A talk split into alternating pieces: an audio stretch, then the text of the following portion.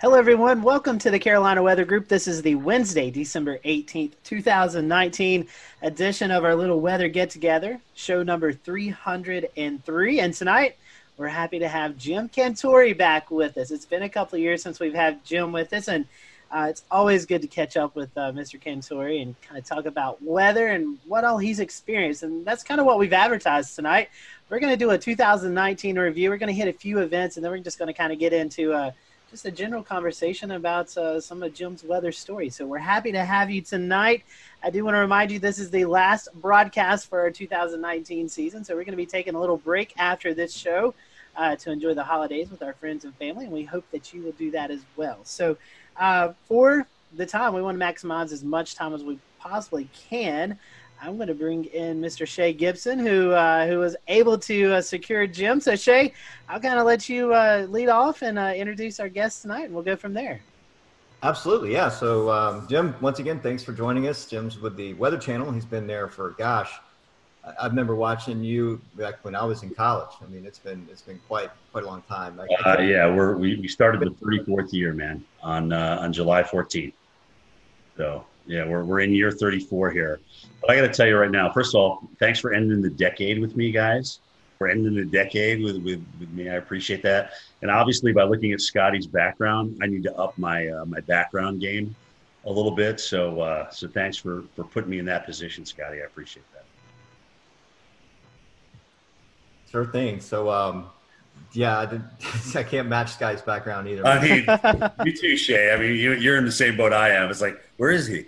Oh well, you know, Jim. This I told you before the show. This kind of probably bring back memories, and we're going to talk a little bit about this later on. But this was the 2018 event, not far from where you were stationed. You were in Boone, North Carolina. I'm in the Morganton area, so about 30, 40 miles. But we'll talk about that uh, about tonight. Uh, your stories about the, the snowstorm up in the high country. So I think I actually had the first question to lead off with you tonight, and we were talking about uh, the 2019 year in review. And, and Jim, we were kind of racking our brain over some of the major events that happened. The first one that really came to mind for us was the severe weather outbreak that took place in um, Alabama, in Georgia, Florida, uh, in early spring and March. Um, you know, with Beauregard tornado and just a, a, crazy weather day.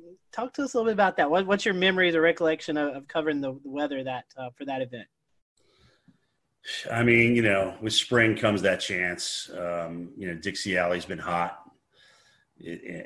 especially over this past decade. When you certainly think about 2011 and and what happened down there, so um, not not not too surprising given the setup that we had that day. But uh, I, guys, you you tell me, was that was that our first EF4 in a while? Did we have the longest spread between EF4s? Was was that with that tornado with the tornado down there? I can't I can't remember. But e- either way, it was it was it was a horrible day, and you knew, you know, we, we were going to get a bad outbreak, and um, you know, sometimes it happens, and we just just had one the other day.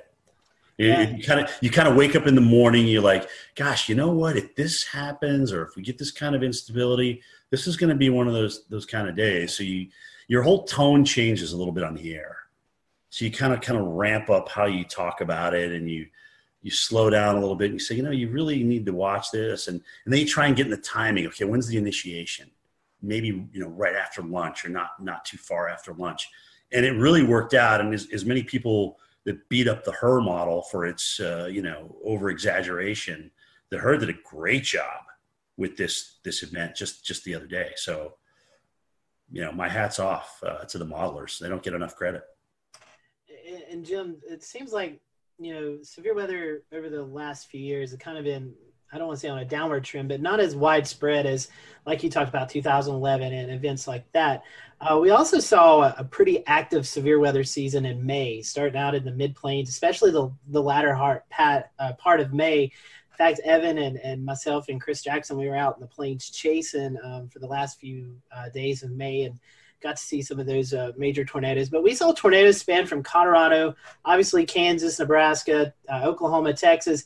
We even seen an EF4 tornado in the Columbus, Ohio um, area, right. you know, in, in late May. So, you know, for you guys there at the Weather Channel, I know uh, it, that's kind of a time that you really uh, do the severe weather awareness and, tornadoes and, and, things like that. So, you know that that was a pretty big outbreak that we experienced this year. Yeah, we had a lot of them that, that were like multi-day, uh, and the atmosphere would reload. And it's been a while since we, we we've we've had that. So that we expect that in the spring. We hope that it doesn't happen. And like you said, we had kind of had this kind of dry period where we we we've had some tornadoes, but they haven't been very strong, and so that changed this year in, a lot of places, unfortunately. And as you guys know, with the with the stronger tornadoes, usually come the more losses of life. Yeah, we saw that in Kansas City, um, and and then yeah. uh, the the Columbus, Ohio area. I mean, that was, you know, when you think of tornadoes, uh, downtown Columbus, Ohio, is not the first place that comes into mind, but an EF4 that went through that area. I mean, it's just. I remember Evan and I, we were out, I think we were in Kansas or somewhere, and we were looking at the video, Evan, and we kind of looked at each other. It was like, and we should have went to Ohio, but it was just, you know, the, the photos and the videos coming out of, especially Columbus, it was just, um, it was you know, kind of weird to I, see it there. Yeah, and, and, look and look at Dayton. You know, the the tornado that affected Dayton earlier. I mean, that that was horrible. Hit hit a very good friend of mine's church. Um, you know, her dad was the pastor there, and I mean, it just devastated. Uh, you know that whole town. Um, but you know, with that, guys, as, as you probably have seen out there, you you see this kind of sense of community coming back together and helping everybody, and and that's one of the if there's a silver lining in this, that's it. Uh, and, that's really the only thing. But, um, I, you know, I, I, don't miss not being out on those as, as, much as I used to be because it's hard to see the heartache. It really is to, to go through that. But, but that's your job. You got to take, take everybody through it and show everybody, you know, across the rest of the nation what these people have just gone through. I mean, and here we are, you know, week before Christmas We've had, oh my gosh, three EF3s, you know, six EF2s in Alabama, Louisiana. So these people that were planning holidays with friends and family, all of a sudden that's been completely blown out of the water. They don't even have a house or the house has been so damaged it's unlivable. So we, we, we kind of forget. We get back in our house every night and we're all comfortable and cozy. The lights are on, the heat's on. But here, here are these people and their families and, and likely young children um, you know, Santa Claus is going to have a tough place to to to land this year as, as a result of that. You know. And honestly, to make matters worse with the the Dayton and Columbus tornadoes, I'm pretty sure those were nocturnal, um, if I'm not mistaken. Yes, which just makes it great, worse. Great point.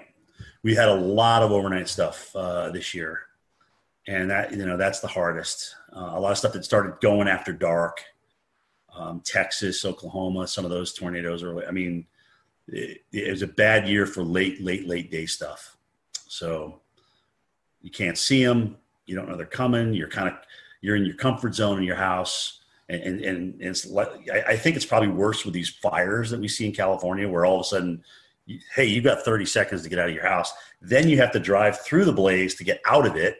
If you make it through that, it's kind of like one of these things where you're just kind of settled in and comfortable, and all of a sudden, boom, to acknowledge and accept the fact that all of a sudden your life is being interrupted in, a, in an abrupt way, boom, and you got to just do the best you can to get your family out of harm's way. Uh, yeah, that's there's there's no shortage of weather here in the United States, uh, unfortunately, and a lot of times and oftentimes it's severe weather.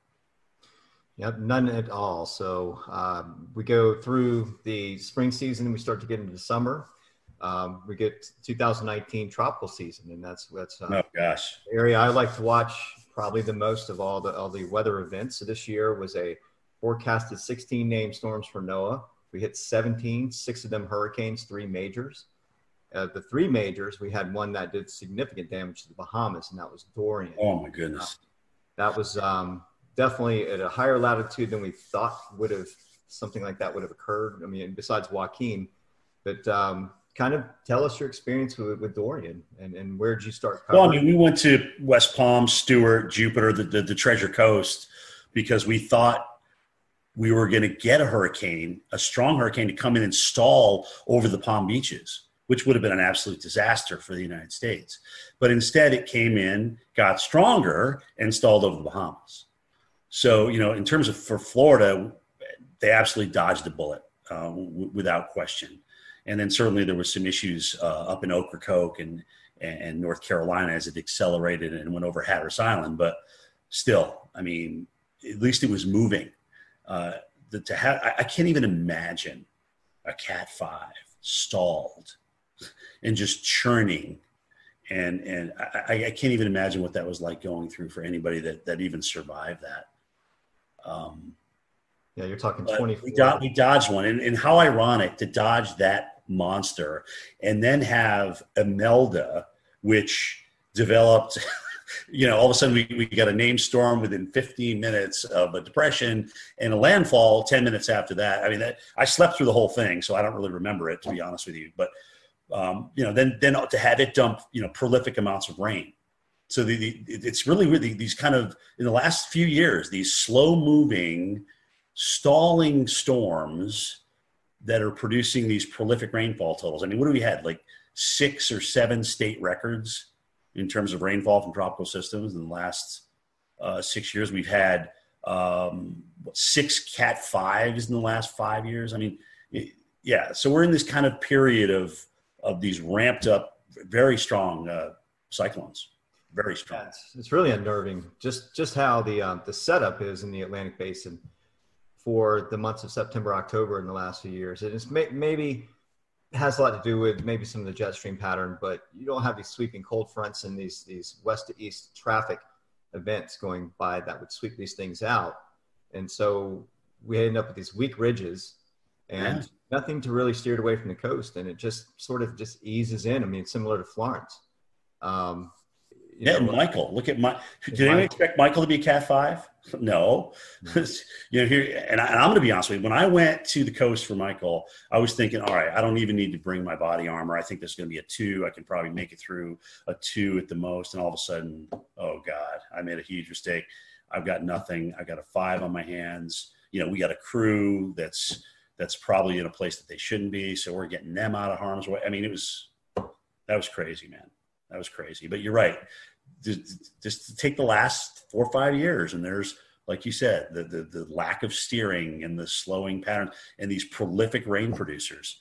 Uh, and, and, and it's not just the United States. I mean, Hawaii. you remember? I mean, Hawaii got a record rainfall out of one of these, so it's happening. You know. Yeah, Hawaii keeps getting they keep getting skirted every, almost every single year now. It's just like what fourth consecutive year that we've had major hurricanes affect the United States or, or even territories. So we're we're like, you know, look at rapid intensification on a scale that we're not quite used to seeing on some of these. I mean, we, we saw those in the early 2000s, maybe during El Nino years, where we would see um, some of these systems blow up. But um, and it's just it's just really wild. I mean, Dorian scraping the coastline. It came so close to Charleston. We really dodged a bullet. With yeah. I mean, if well, you know what you know what was crazy, and the, the, Weather Service there does such a great job with their flood forecasting. What were they forecasting? The second highest flood on record, and all of a sudden, I remember going to bed tweeting about that because I was watching the gauge go up. I'm like, oh god, here it comes. It looked inevitable and I wake up and all of a sudden, no, they, they didn't even get close to the forecast. Mm-hmm. The wind shifted to offshore real quick and it saved them from a massive flood in, in Charleston. So, so we dodged the Dorian bullet in terms of landfall in the Palm Beaches. We dodged the flood in Charleston uh, because of the fact that it, the winds shifted offshore faster than they were forecast. So uh, people just don't realize, you know, Irma to me could have been an absolute disaster for the whole west coast of Florida, even Atlanta. We I remember the European predicting 90 mile an hour winds in Atlanta with Irma. So we we've we've gotten lucky as bad as it's been. We we've gotten lucky here in the United States. Yeah, very much, very much. I totally agree. And usually those south to north traveling systems that are actually intensifying, which Dorian weakened to a two, but re-intensified to a three um, as it neared Charleston with those offshore winds. But right. as it swept up across North Carolina, they had some serious problems out of that. Um, oh yeah, I mean that's some of the wild horses got swept out to sea. I mean there was there was significant flooding up there, and, and, and we're finding that more and more on the East Coast.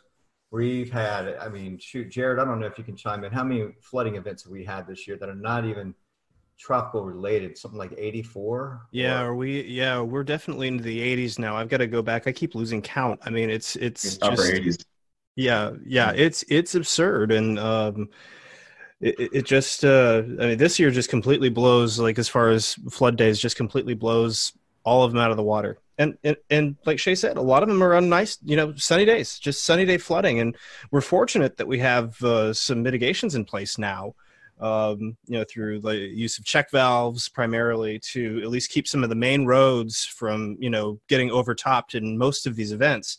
If it goes eight feet, though, I mean, check valves are overwhelmed at that point. You're just going, you, the, the water's just going to come over the road, and then that's it. So, uh, so yeah, I mean, we we have been uh, I, feel like that we have said coastal flood advisory a lot this year. Um, i'd be happy to not say that again for a while. Um, i have a feeling we'll be saying saying that a lot more though. There's gonna there's gonna be there's gonna be an interesting uh, interesting uh, time ahead looking at the even just the tide predictions in general. You know it's like looking at that is like has something happened with the sea level because uh, it's not just Charleston. I mean, this is happening all up and down the East Coast too. Um, yeah, so Miami, Miami's obviously big. Uh, the Tidewater, people mm-hmm. forget about the Tidewater. You know, and when the when the U.S. Navy says, you know, we're looking at uh, mitigation for for for the naval air base there. I mean, you, you got to listen to that. Mm-hmm. Yeah, the they're always ahead of the game and always ahead of the curve. So that, that that that's a hint right there that they're they're fully buying in uh, to what's going on here. And you're right, we see it in the data, guys. It, it it's right there. It's just a super, super, fragile coastline. It doesn't take very much. So now, even just a tropical storm, like even Imelda, Texas, it just uh, it's just bad news. You know, bad news. But um, either way, that's um, tropical season. Did you have any anything else you wanted to to talk about with the tropics? No, no. So, so I'm kind of wondering, you know, today as we look at this, this kind of anomalous cut off but progressive low developing uh, over the Gulf of Mexico that'll develop a surface low. Uh, you know, does this take on some type of subtropical characteristics to get the name Tanya? Um, so I'm kind of waiting to see how that all evolves with, with, with the Hurricane Center. And I mean, it looks like a cold core low to me, but but you never know. I mean, there's going to be wind, there's going to be impacts for people traveling on the Florida Panhandle. Certainly uh, over the later weekend uh, into Florida, even into Georgia.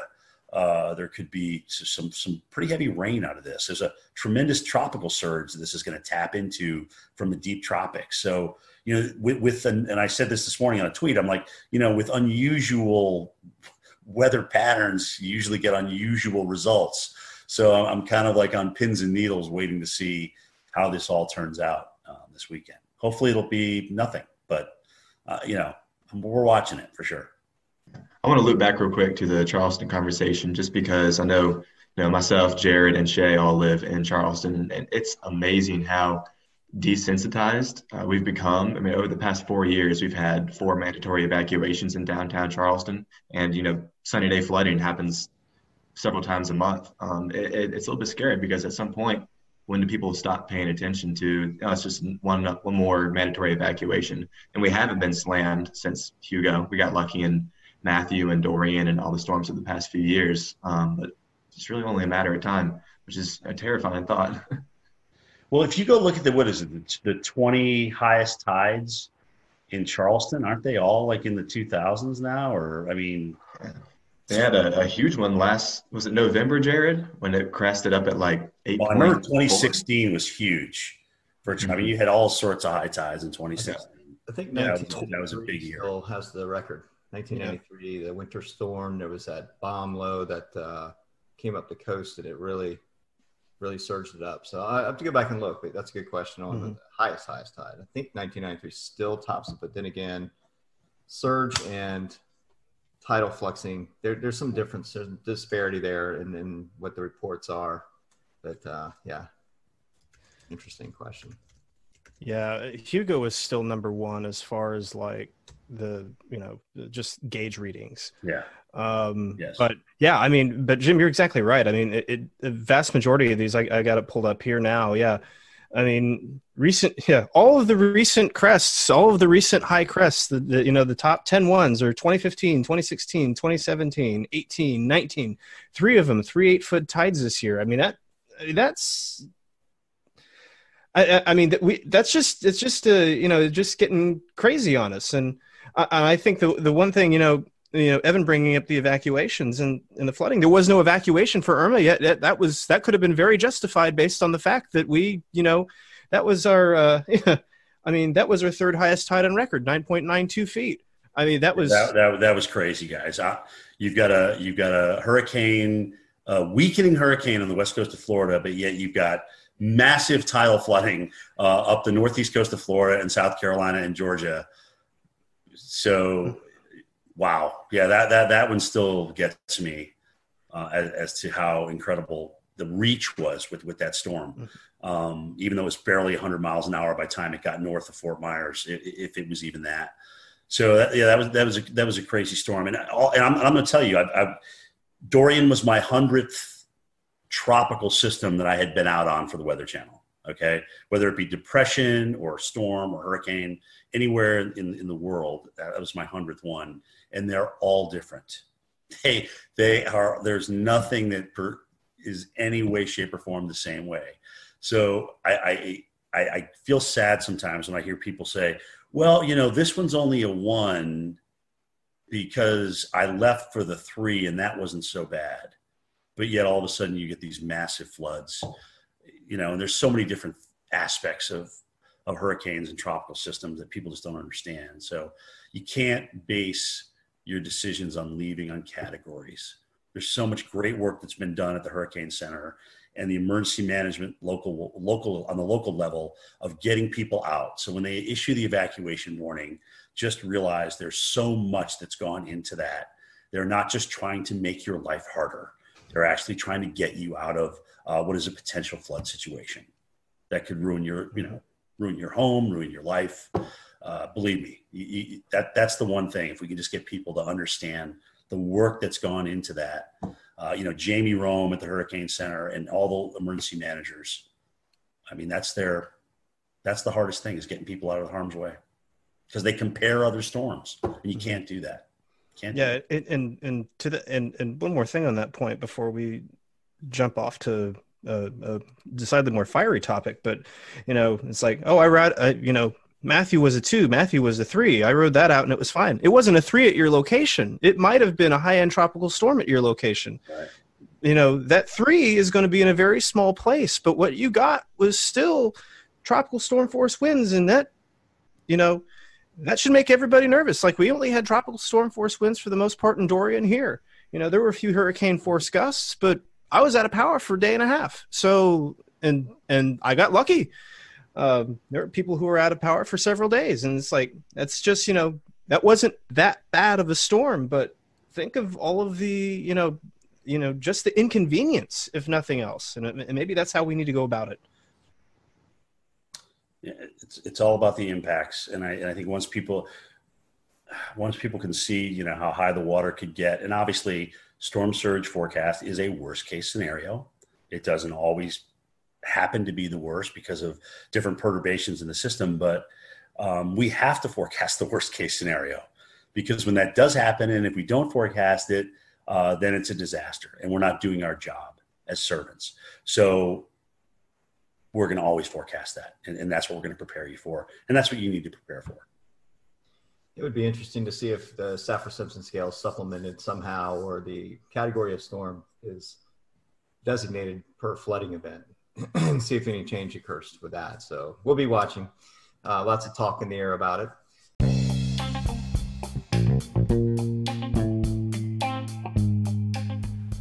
More of the Carolina Weather Group and our conversation with Jim Cantore after this short break.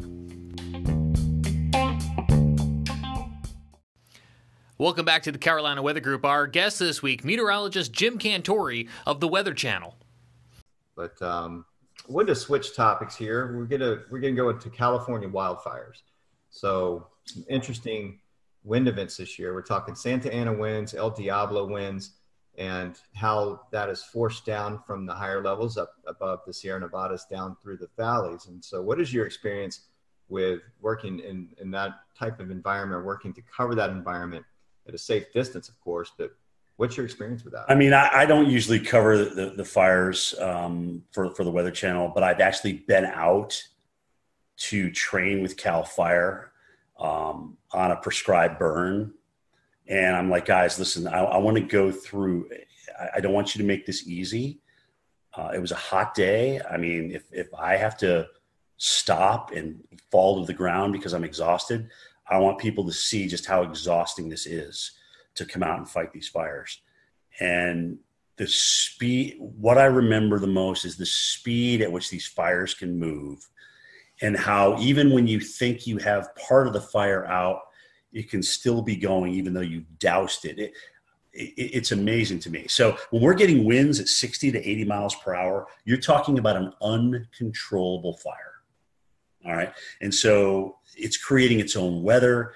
Now it's got a life of its own. It is not controllable. So the, whether it's fuel or wind driven, whatever it is, I mean, you know, the Camp Fire uh, comes to mind. You know, people at the at the last minute getting out of harm's way, and there were so many that did not. Uh, they, they, they still haven't found remains of, of, these people. I mean, that's how incinerated they were.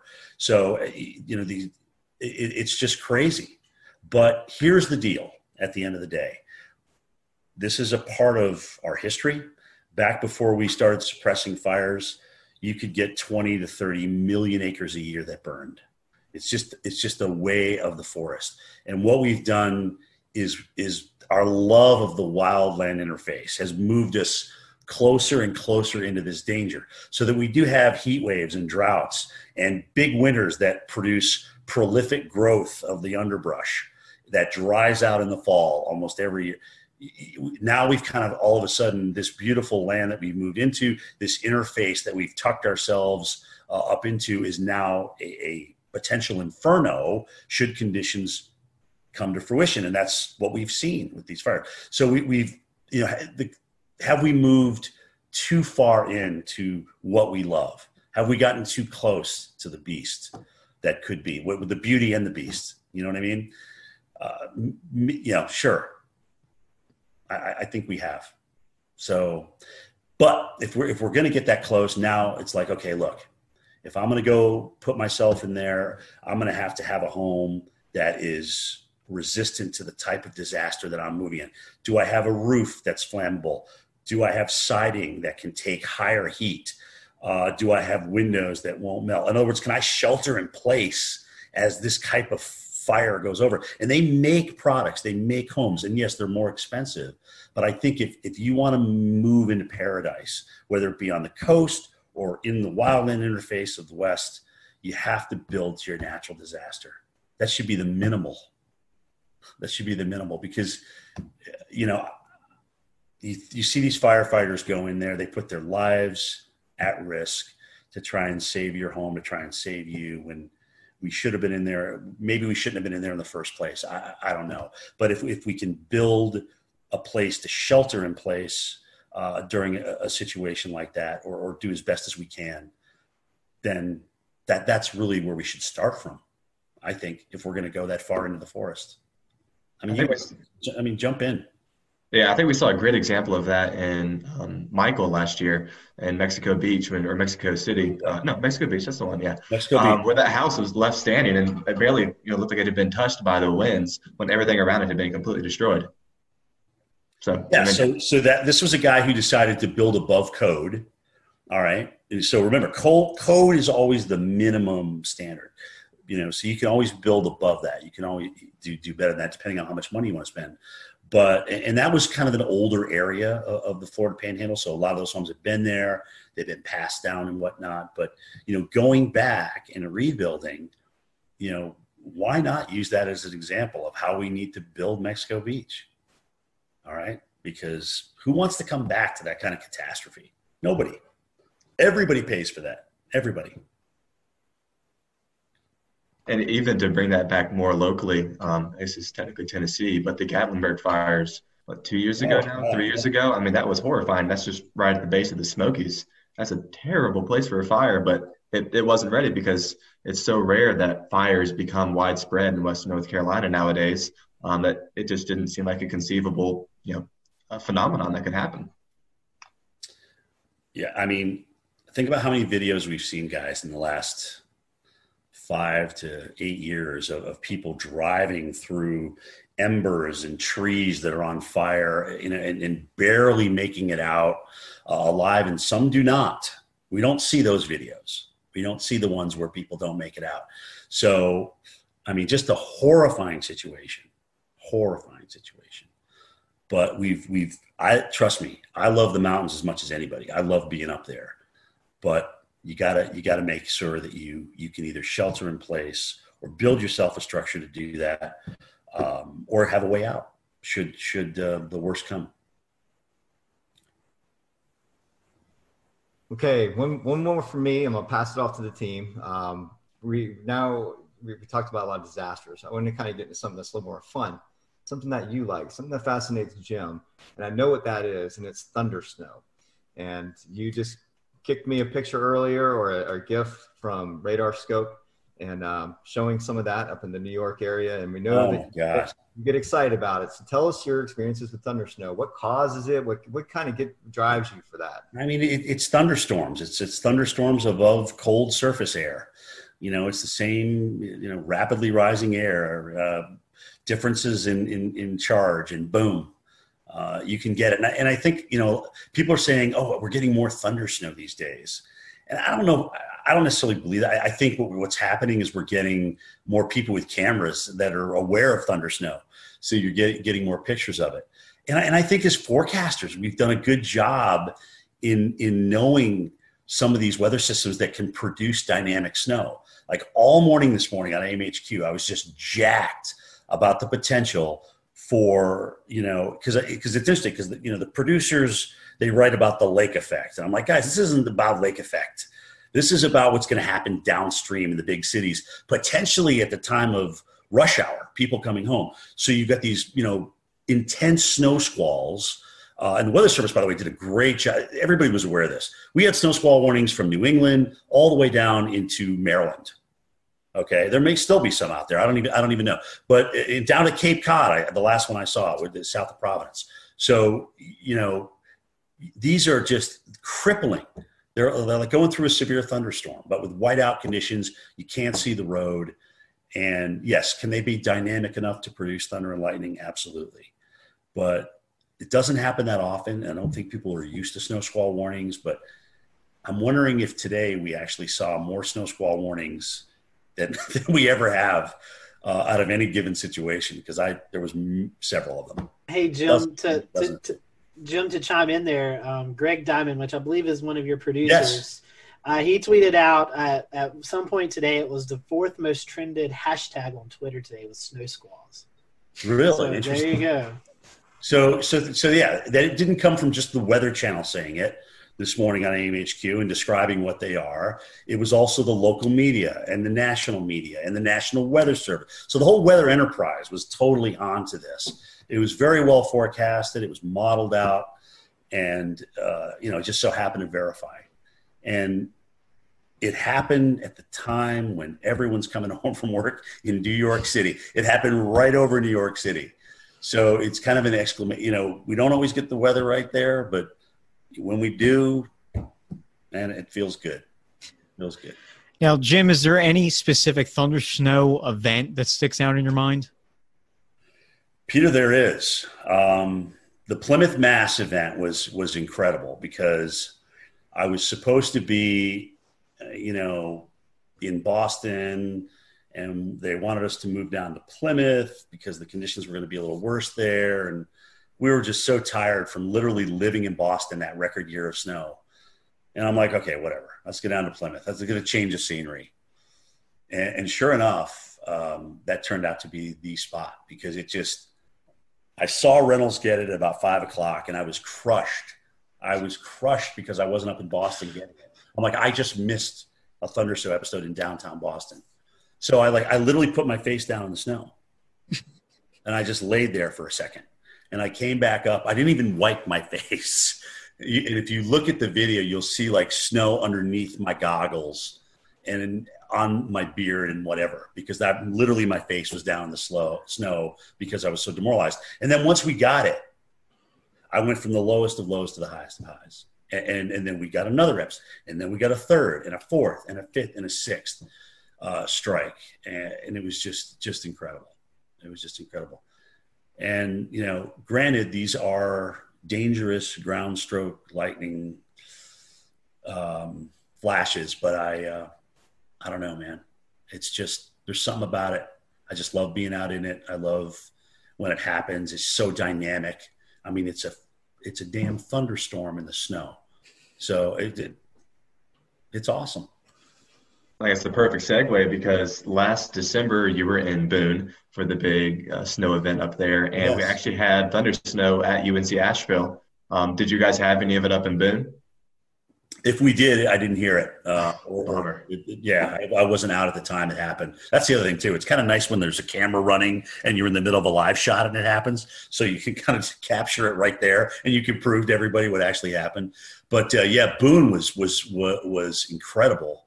Uh, I mean, we had so much snow in, in, in, a short period of time. It was a heavy snow, beautiful snow, and I, and I remember getting a text from my good friend um, NASCAR champion Bobby Labonte. He's like, "Hey Jim, you know my daughter goes to Appalachian State. Um, she'd love to come down and say hi to you." And I remember Madison when she was like yay big, and now she's an adult uh, going to school. So that was that was a, kind of another little cool part of, of, of covering the storm up there.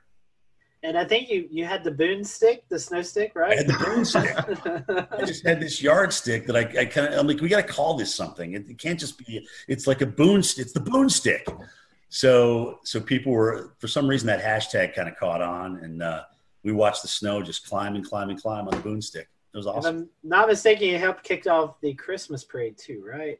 It was the Christmas parade. Yeah, we, yeah, we, we, yeah. All of a sudden, we're the next day. We're covering the aftermath, and I'm in the middle of the street, and the Christmas parade must go on. So it went on. And I'm like, well, let's just make this a part of our shot. And, and guys, that's what it's really all. You know, you, you take away the flood and the tornado and the hurricane, and, and those are very hard to cover for, as as a as a reporter, as a meteorologist. But there's something about the snow that's a little bit easier. You know what I mean? It, it, just people have to do something really wrong to not not do well in a snowstorm. It's a lot more fun. It, I think it brings out the kid in everybody, and you see dogs jumping around. You see everybody having a snowball fight. I mean, it, it's it's it's just fun to be out in the snow, and I and I think you know with the Christmas parade and what was going on up there, it was it was just good to kind of portray that fun. It, it wasn't about a disaster or a record setting snowfall anymore. It was about having fun in the snow and pushing people out. I, was, I was at the chiropractor office for about a week and a half after that. It was brutal. You know, you talk about that for those who may not be from the Southeast where we're all originated at. Snow kind of slows everybody down here. It kind of shuts the city down. And I, I in, in, my opinion, I think it's it's good family bonding time, or you know, you get alone, you get with your kids or your neighbors, and you get to have these snow events and eat. And it, we we complain about you know we shut down and everybody makes fun of the South, but it's a good thing in my opinion because it brings a lot of people I mean, together. Where else could you pull out the Monopoly board again? Right, the board, the checkers, the chess, you know, the backgammon. I mean, you, you, get all that stuff out. The Twister, you pull out Twister, uh, and, and everybody can have a good time. So uh, I agree with you. It, it is a good bonding time for sure, and you know, there's even some neighbor helping neighbor in, in these kind of events. They're out brushing off the snow. They're shoveling the driveway for, for the elderly folks. Uh, you know, there's just a lot of good that comes out. It, I, I rarely do a snowstorm where I've just got this frown on my face because we've just lost so many lives. Now, granted, the big nor'easters, when we have tremendous overwash and flooding and coastal mass, uh, those aren't fun they're they're brutal. But when it's just snow and it's a nice like like we were in Kent, Connecticut a couple years ago in the, in the beautiful Litchfield Hills, and this just gorgeous Currier and Ives snow, four inches of white fluff just flocked all the trees. It was it was beautiful. I mean, you can't help but get a good feeling from a snowstorm like that. The sun comes out the next day. It's bluebird. You ever been in Colorado or Utah or California? I mean, it's just incredible. I,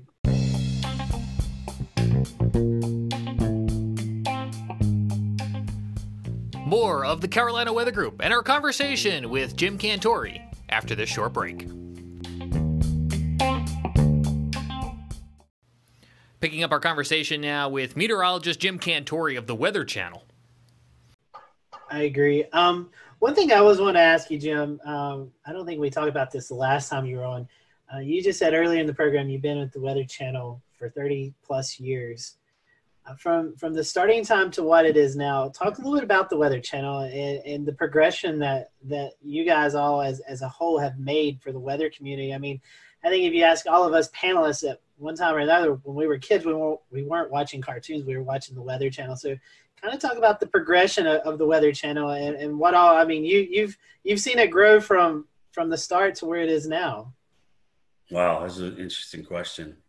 Um, the late, great Dave Schwartz. Do you remember Dave? Yes. Best personality ever on the Weather Channel. Um, what him and I sat down and calculated one time how many minutes we were actually on air.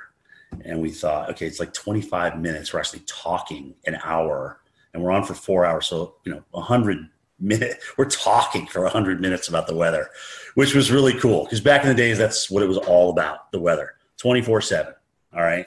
That's what we did. We had to stack our own show. If we wanted to put a segment that had 15 visible satellite loops in it during the afternoon, we could do that and just talk about it. Now it's you know it's a little bit more structured. It's a little more newsy. There's video mixed in. I mean, you know, it's better. There's news stories. There's there's climate stories. Uh, there's people stories. There's interviews. People will tell you what kind of insurance you need. What you know, those kind of things. And, and one of the most recent things that we've done is uh, this immersive mixed reality. So if you guys, you know, you, you saw me out there with these, you know, going through the EF scale or going through an ice storm all right. I mean, that, that is really kind of amazing how that works because you've got a ton of people involved. You've got a jib operator, you've got a guy who's running teleprompter, you got another person who's advancing the graphics, you got the talent out there. We all have to turn in the right way. So you have to do this over and over again until it all is synced up. But it really is, to me, kind of the three, it's it's weather in three dimensions. It's it's a way to really show everybody what's what's happening in, in 3D because we all know weather is that, right? So so now it's like, well, why not do that on a daily basis? Why can't we do that with uh, with our daily programming, with radar, with with video? I mean, why not show a real time shot of Nashville with the radar superimposed on that coming toward Nashville? What would that look like? So right now, as we speak, we are building this huge wall at the Weather Channel to literally transform the way that we present weather in this immersive mixed reality type format. So it's going to be really cool. It's going to be a game changer. It's what I expect from my company. So I'm, I'm totally stoked about it. Um, you know, we, we mix it, that in with what we're doing right now. And I, I, I can't wait to see how this all. I mean, they got the sheetrock up. They're just about to get the wall painted green. So yeah, I'm psyched. I'm it sounds sounds really cool, and and I'll toss it off to other guys after this.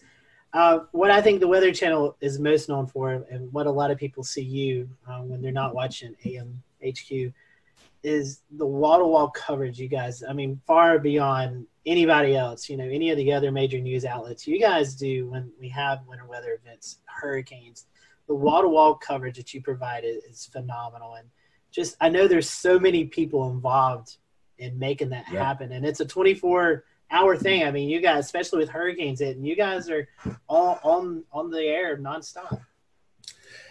Dude, that's our Super Bowl. All right. I mean, Scotty, that, that that's our Super Bowl. You got to show up for your Super Bowl. You got to play all four quarters. You can't lay down. I don't care what the lead is. You got to you got to keep going until the end of the game. So that's how we look at it uh, all the time. I mean, there's people out there. We are we are servants to those people. They're watching us. They're making decisions about themselves and their families. So you have to deliver. You have to deliver a message that they understand, a message that they can prepare themselves with, and, and potentially save their lives. So that's just going to go on and on. We ask you. I've always thought, for me personally, you know what? Uh, yeah, I'm standing out in the middle of this thing. Jim, well, why do you get to stay and we have to leave? Because you have to leave. I know this is what I do for my job. And I always think if, if the least I could do is take people through it when they're watching us from a safe haven off in the distance and show them what's actually happening back here. And so, you know, we have tons of teams in, in, the, in the same spot near the eye so people can get a real good idea of what's actually happening back here. And here's the deal, guys. There's there's times when we got to come down out of our shots because it's just it's just not safe. But we try and get in a position where we can be protected and protect everybody on the team and uh, and do the best we can. I mean, it's not a panacea. There's no perfect spot out there. I mean, it's it, it's dangerous when the wind starts blowing like that. But uh, if we can get the shot up, we want you to see what it's like uh, going through a Cat one, two, three, four hurricane. So, Jim, humorous question for you: How does it make you feel when you show up and everybody runs? Oh, jeez. I mean, you know, if, if, I show up, if where I was in a, uh, I, I was hosting, helping to host event down in uh, Grand Cayman, and I was in a tuxedo, and I was walking through a hotel down there in, in a tuxedo, and this lady looks at me and she comes up, she grabs my arm, she goes, "Oh, Jim, please don't tell me any something bad's about to happen." I'm like, ma'am, I'm in a tuxedo. I'm not going to go cover bad weather in a tuxedo. And I just, yeah, it's it's kind of weird that that that kind of follows me around. But you know what? If it gets attention going, especially when I'm not in a tuxedo, uh, which I'm usually not, uh, then then so be it. That, that that's a good thing for everybody. But it, it's it's a nice attention getter. Uh, I just had to ask. You know, Al Michaels called me Doctor Doom one time, and it kind of stuck with me. So yeah. I'll take it. I think you even had a commercial at one point where it was just you're just, yes. you're just going to the beach to sit down and chair and, and relax, and everyone just clears out. it's quite funny. That was so fun to shoot that. We shot that in Wilmington, North Carolina, probably about eight years ago. We played it for like one year on the Weather Channel, and then we took it away, and it showed up on social media and went viral. And the funnest part about that commercial was was the dog I just couldn't stop laughing that, that, that, they could command the dog to bark at me. So I'm just like, guys, I, I can't, I can't get back into character here because this dog is just, I can't believe you can make the dog bark on command. So anyway, finally we got it, we shot it, but that was the funnest part of that thing. And then everybody running on the beach and um, that was fun. That was fun. I think it's so fitting. I'm going to tell a little personal story. Um, just we started the decade back in 2010, and I was a little nine year old um, with my little weather book. Oh, I know I was a little a little tot, um, but I was in Charlotte, North Carolina, and early 2010 we had a snow event where we actually saw thunder snow. Um, it, it was amazing and definitely kicked off my love for the weather. That and then Sandy a couple of years later. Um, but I think it's pretty fitting that we're closing off the decade uh, with you, Jim, and um, talking telling us the stories about your you know up in Massachusetts with the thunder snow and all the different um, videos that I've seen on the internet, um, just you know of you losing it over thunder snow, and I can totally relate to that because that's what all of us weather nerds like to do. Nine years old. Wow. Okay. I, I know. Even older now. Uh, gosh, what was I nine years ago? Anyway, so so yeah, so Worcester in '96 was the first event. So you I don't even think you were around then, but you were around in 96? I was not. no, you were not. Okay, so that was the first event. We had Chicago twice, Harrisburg, Plymouth, Mass. I mean, just to be able to be out in it when it happens. So now it's like, I don't even care if somebody gets two feet of snow. I want to be out where where the thunder snow is going to happen. I, I want to be in that spot where the thunder snow is going to be. So I get it, man. And I'm glad you, I'm glad you caught the weather bug. Oh yeah, yes sir.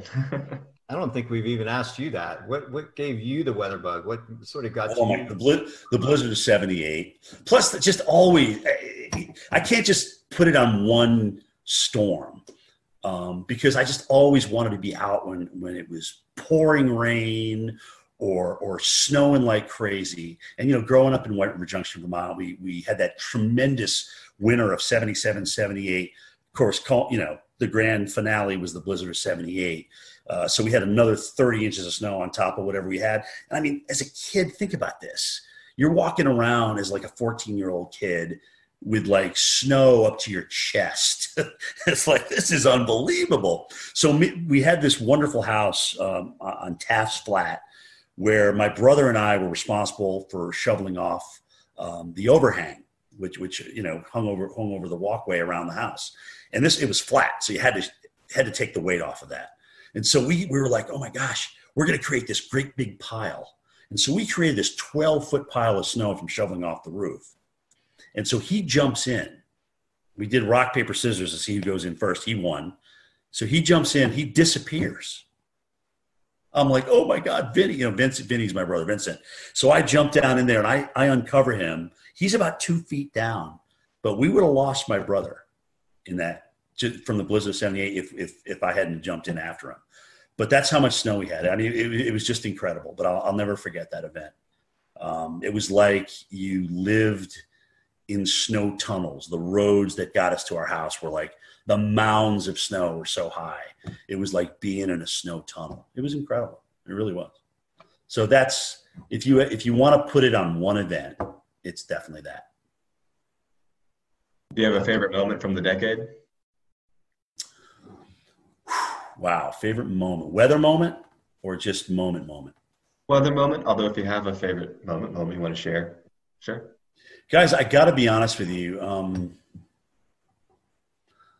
you know, Tuscaloosa, I'll never forget that the outbreak in 2011. That was amazing in Tuscaloosa because we had, I've never seen a mesocyclone moving away that was twisting and was black. So as it was leaving Tuscaloosa and heading up toward Birmingham, uh, I will never forget that image. It, it was like something evil happening. So that, in, in terms of weather moments, that that's the one. It was early in the decade. Uh, but in terms of wow moments for for for what I do, you know, I got to fly with the Blue Angels again, which was awesome, and I I love the fact that kids want us to be their wish for Make a Wish Foundation.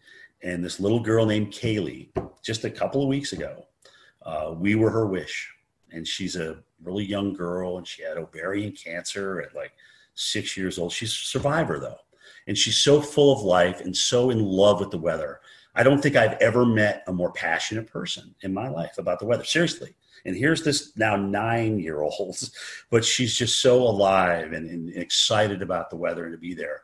But, uh, you know, we had a big day for her planned. We all went up to the front door to meet her when she was coming in. And and we were supposed to go up to this other room and, and meet her and, and, get away from the crowd or whatever. I'm like, I'm forget. I'm, I'm, going to the front door. You know, this girl, this is her. This is girls. This is this girl's day. I want to. I want to see her when she comes in. So she comes in, and I'm just standing there, you know, clapping like everybody else. And all of a sudden, she just comes running up to me and gives me this great big hug. And um, that was just the most wonderful thing, man. That's my favorite moment of the decade. And um,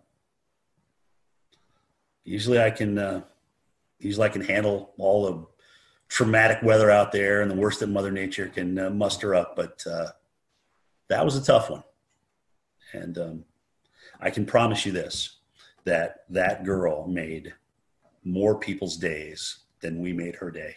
I'll tell you that right now. So Kaylee, I'll always remember that.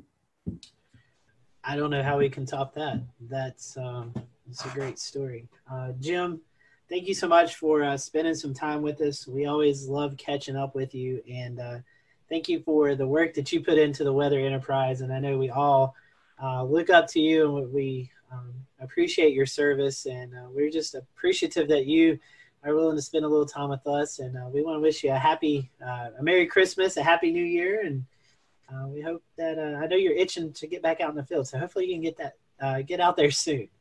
Yeah, this mild end to the decade, I don't think is going to last into, into the new decade. So we'll, we'll, we'll, be back out there. But guys, thanks for having me. Remember, we're I, I always want to say this: we're all a part of this team, the Weather mm-hmm. Enterprise. We're all we're all kind of in this together. So um, let's lift each other up a lot because we're all we're all servants together, right? At the end of the day, and, and that's kind of how I look at it. So thanks for having me. Seriously, thank you. Definitely. So, Jim Cantore, everyone, go follow Jim on Twitter. Uh, a great follow, and uh, be sure to tune in to the Weather Channel. And Jim, thank you so much again. Um, I was looking through our notes. I think we may have a little bit of time, Jared, if you want to do weather news, or you, or you want to skip that and we can go on. I mean, I had weather news about a, a new interstate. I, I, I, just, I don't know how we can. Uh, I, I, don't think we can follow that. Yeah, I mean, it'll evacuate people from Carteret County, North Carolina, and that's really good. We need that sort of thing. They're they're t- they're upgrading U.S. Highway uh, to I forty two. But you know, but you know what? Eh, You know, I don't know that I can follow that. So. Um, I will quickly say that uh, we have a new uh, nominee for NOAA administrator, Dr. Neil Jacobs. He's the acting administrator of NOAA right now. Um, came into some heat with the uh, whole Sharpie Gate thing earlier this year, but he Yeah, he- dude, I was I was at NWA during that. I remember that. That was a that was a tough moment for everybody. Um, talk about the elephant in the room, but I actually think that brought us together more Mhm. as as an enterprise because you know you know Span is just this phenomenal cheerleader. He get he gets up and tells it like it is, regardless, and it's it's great to hear when he does that, and, and everybody kind of rallies around that. And the Weather Service in Birmingham, so that that was a good moment for us, even, even though at first it was bad, but it, it wound up to be, a, I- I think, a great moment for the enterprise. Yeah, absolutely. He's a local boy. actually. Yeah, absolutely. Yeah, he's a local boy. So he's from Somerville. He's just up just from up the road from here. He went to North Carolina State, so went to NC State, uh, and uh, so uh, a nice Carolina connection with this uh, new nominee. About a month ago or so, Barry Myers, former CEO of AccuWeather, dropped out of consideration. He'd never received a vote on the floor of the uh, Senate. Um, dropped out due to health concerns. So uh, we have a new nominee. Um, he's in the job now seems to be uh, doing very well. Brilliant modeler, uh, great scientist. So uh, we will see if uh, we'll see if he gets that up and up or down vote. We'll find out. Um, and then uh, finally, just one last little thing: we had a earthquake in Columbia this past Saturday. Uh, uh, first noticed it with uh, you know uh, our buddy Chris Jackson. Uh, he uh, was like, "What was that boom?" on Facebook, and uh, and uh, and and you know, and sure enough, uh, a couple days later, it gets uh, found to be an earthquake. Initially, uh, scored a 2.5 magnitude, now revised down to a 2.2 after a little further analysis. Residents said it sounded like a boom, a little shake, and then they went on with their day. Um, but still, you know, this is not California, and uh, any sort of um, you know earth-shattering event like that, uh, no matter how small, or uh, will uh, kind of rattle everybody's cage, so to speak. Uh, if we to you know, got to bring some of the NASCAR terms for you guys. You know, I mean, Yes. I mean, Jim, we've got your race cars in the background. I can't do you wrong there. I mean, I, I think your background's a lot cooler than mine. Yeah, it's kind of crazy. I mean, I'm not really a huge NHRA fan, but I, I watch it, you know. But the fact that they have Yankee sign- insignias on them, is, it's Yeah. it's really about the Yankee insignia more than I'm a huge Yankees baseball fan. Mhm. So you know, to watch Gerrit Cole sign uh, with the Yankees was a, was a that was my Christmas present. that no was doubt. my Christmas present. No doubt. You notice, you notice, uh, Jim. I got my Charlotte Motor Speedway shirt on. So I anytime, do see that, anytime you want to come out to Speedway, you let us know. We will definitely, uh, we'll definitely. guys. My my Charlotte Motor Speedway memories go back to Humpy Wheeler. Yes, yes. So if you if you know anything about Charlotte Motor Speedway, you go back to Humpy Wheeler. Uh, he was always so great to us, and One of the greatest promoters ever. yeah, genius. He was. Uh, I know James is going to fuss at me. We got seven minutes to do this. Uh, Jim reminded me of this. This is the last show of the decade. So I want to ask each of the panelists, and we'll even let Jim have another opportunity if he wants. What's been your most memorable weather moment uh, for this last decade? I'll start with Peter because he's the first one on my screen. Oh, oh thanks. There you go. So mm, I would say maybe there's two for me. Um, 2009, 2010, uh, we had these big snowstorms all the time in the Northeast. Uh, those are some big ones. Got me off of school a lot, so that was great. And then uh, this past summer, we had all the record tornadoes here in New Jersey. Uh, nine tornadoes, uh, which was pretty nuts. Um, so yeah, this has been an interesting decade with just blizzards and tornadoes, and we had Hurricane Sandy and Irene in there too. So it's been a memorable one for no doubt. All right, Jared, you're next on my screen. So Yeah, I think I got two as well. I mean, so from the scary department is the uh, uh, 2015 EF2 tornado that uh, formed uh, just in the dead of night uh, over Johns Island, South Carolina. Um, and I was admittedly dozing off a little bit when that guy uh, perked up. And then my wireless emergency alerts went off, and it was like, oh crap. Um, so wireless emergency alerts, one, are amazing. two, uh, dual-pol technology. Um, made the warning very effective. Uh, some some great uh, forecasting work by the National Weather Service in Charleston that night. They had actually mentioned in the AFD uh, that there was the potential for maybe a tornado along the Charleston County coast. How prescient was that? Some just some outstanding work, uh, pattern recognition by the Weather Service. Um, nobody was killed. Uh, it was a nighttime tornado, very unusually strong for this area. Um, nobody was killed. So that was a little scary as the uh, as I had a tornado debris signature barreling toward my house. I hope I never feel that again. But uh, but it, it all lifted by the time that it uh, got near here, so that was good.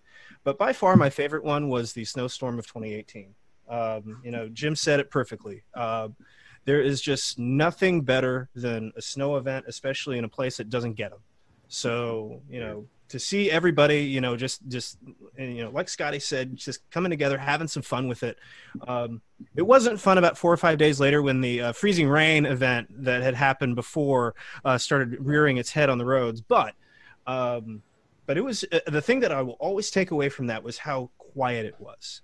Even you just had the snow and you had a little bit of wind, but there was no air traffic. You know, we, you know, this Charleston. The best we have is an S10 with a shovel on front, right? And you just hope for the best. Um, you know, so the airport was closed for several days, and it was just so quiet, and nobody was driving, nobody was out and about, and it was just a, yeah, I, I will never forget that. And uh, I, I, I got to say, I'm rooting for another one of those personally. I could, I could do snow, I could do, you know, a fun little uh, conversational snow event every once in a while, and have a good time with it. You know, lots of hurricanes, lots of flooding, as we talked about earlier. But those are the two things that really stand out for me, Scotty. Those are good memories. Uh, Evan, you're next. Well, that's kind of tough. Um, definitely the thunder snow that I mentioned earlier is up there. I missed Sandy. My dad went to uh, Beech Mountain with my grandparents, and he knew I was a little burgeoning weather nut. Um, but he left me behind at school in Charlotte, so I missed that, which really egged me on to you know get to see the next one. But um, I think all in all, it would have to be either seeing Tipton, the Tipton, Kansas tornado that we were at this year. Um, that was, you know, for all intents and purposes, the first major tornado I had ever seen, um, and that just that whole experience blew me away. Um, and if not that, my love and passion for Northwest Flow snows. Um, as anyone who's been listening to the podcast for a while, y'all know that I'm I'm the nut that's always tweeting about the high winds on Grandfather Mountain um, or the snow that's coming in. I spent a lot of days doing, as Shay would um, Shay would call me crazy for saying this, um, running up to the tops of the mountains uh, just to see you know the, the blizzards that are going on up there and the 80 mile an hour winds. That's it's awesome. just been really cool. It's been a lot of fun. We've had a lot of good video and a lot of good, you know, experiences all alone out in the woods um, with that quiet snow, like you said, Jay. Yeah, getting stalked by bears and cougars. Mountain lions. Yeah, that happens every once in a while. all right, Shay, what's yours? Man, I tell you, Jerry took mine with the snow one. That was probably one of the most memorable personal ones. But I think overall, and, and there's three of them, and, and the, the, three that they all have in common, the things that they all have in common is flooding. So we had hurricane um, Harvey, Hurricane Florence, and we can't forget about the rain event of October 2015 and how impressive that was. I think that one tops my list simply because of the dynamics that were involved with it. You had three different things going on there with a major hurricane feeding this plume of moisture that just turned into a fire hose. And I lived it every day. I blogged it about every three hours. It was it was just one of the most intense things I've ever seen. I mean, just you look out on radar and you just watch that loop over and over. You just can't believe how that happened, and just watching how that how it just meandered up and down. You know, just shot straight through to Columbia. It broke dams all the way inland, 200 miles. I mean, it, it just um, boy, I tell you what, when you talk about watershed effect and weakening an, an area of the country, that one that one definitely did it right. So Florence, again, another massive weakener of, of the entire Eastern North Carolina half, which never really got a chance to recover from Matthew. Um, but Harvey with Texas, I mean, wow, what can you say? I mean, how many trillions of gallons of water in the upper atmosphere was able to precipitate down and create five feet of water is beyond me. You know, it's just, it just, it's crazy. You can think of the October flooding event for us with two feet. I mean, it's you know we're, we're used to seeing heavy rains here but not not over a three day period of heavy downpours like that it just was intense so for me i'd say this this decade most memorable experiences were flooding.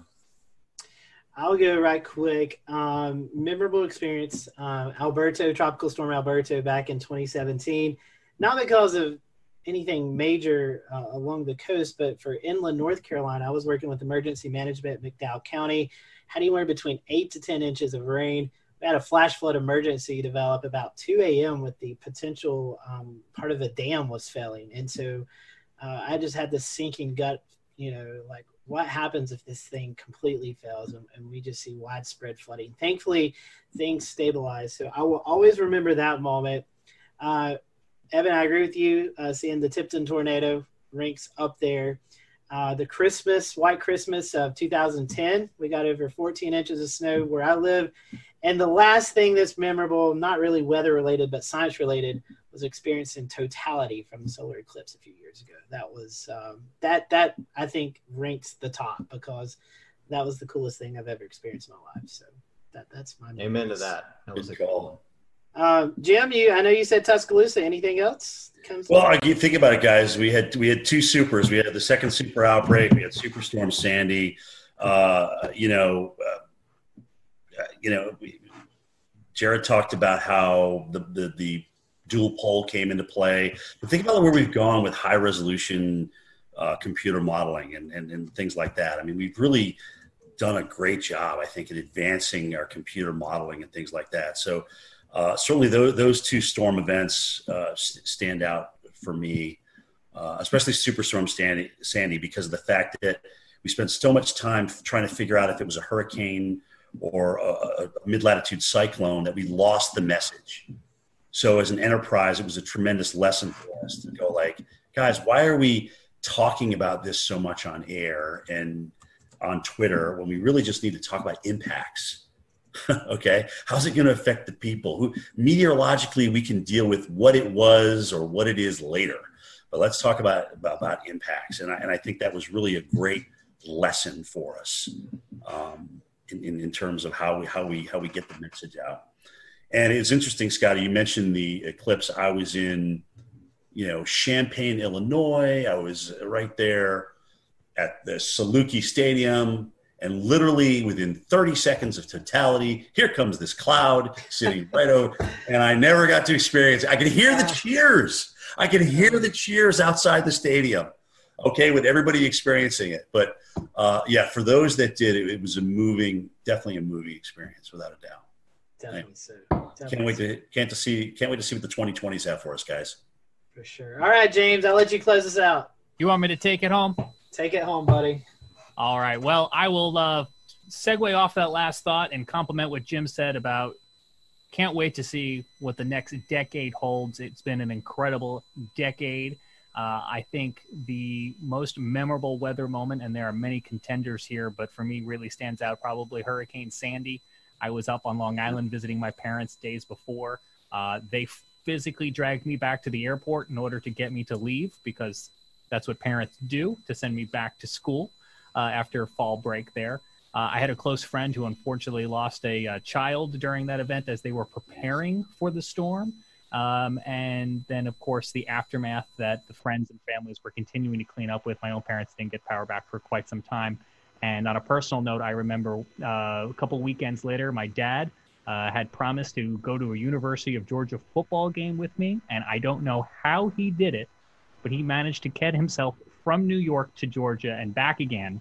I think all in the same day. He probably had one of the very first flights out because he wanted to hold that commitment. So that kind of uh, stands out in my mind. But uh, if if on a more positive note and one of a less destructive nature, I will of course also mention that uh, the thing that stands out when I think of weather in this decade is joining you guys uh, and doing this show as we cross into our sixth year and just past that 300th episode milestone. Wow. Uh, personally, it's a privilege to join each one of you either on air or behind the scenes here each week. And we thank everyone at home and to all of the great people in the weather community like Jim who come on to share their time and their experience and their stories with us. Uh, we are very grateful for that. We will be taking some time off for the holiday season. And we want to wish all of you and yours at home a very safe and happy holiday and new year. And it wouldn't be a end of a show if I didn't do a shameless promotion to, of course, remind you to download your favorite Carolina Weather Group podcast episodes on Spotify or wherever you listen to podcasts to take them with you for your holiday travel. There you go. We got to get that in somehow, right? But uh, until we see you in 2020, thanks to all our panelists, Jim Cantore, and all of our guests this year for making it another very memorable year here at the Carolina Weather Group.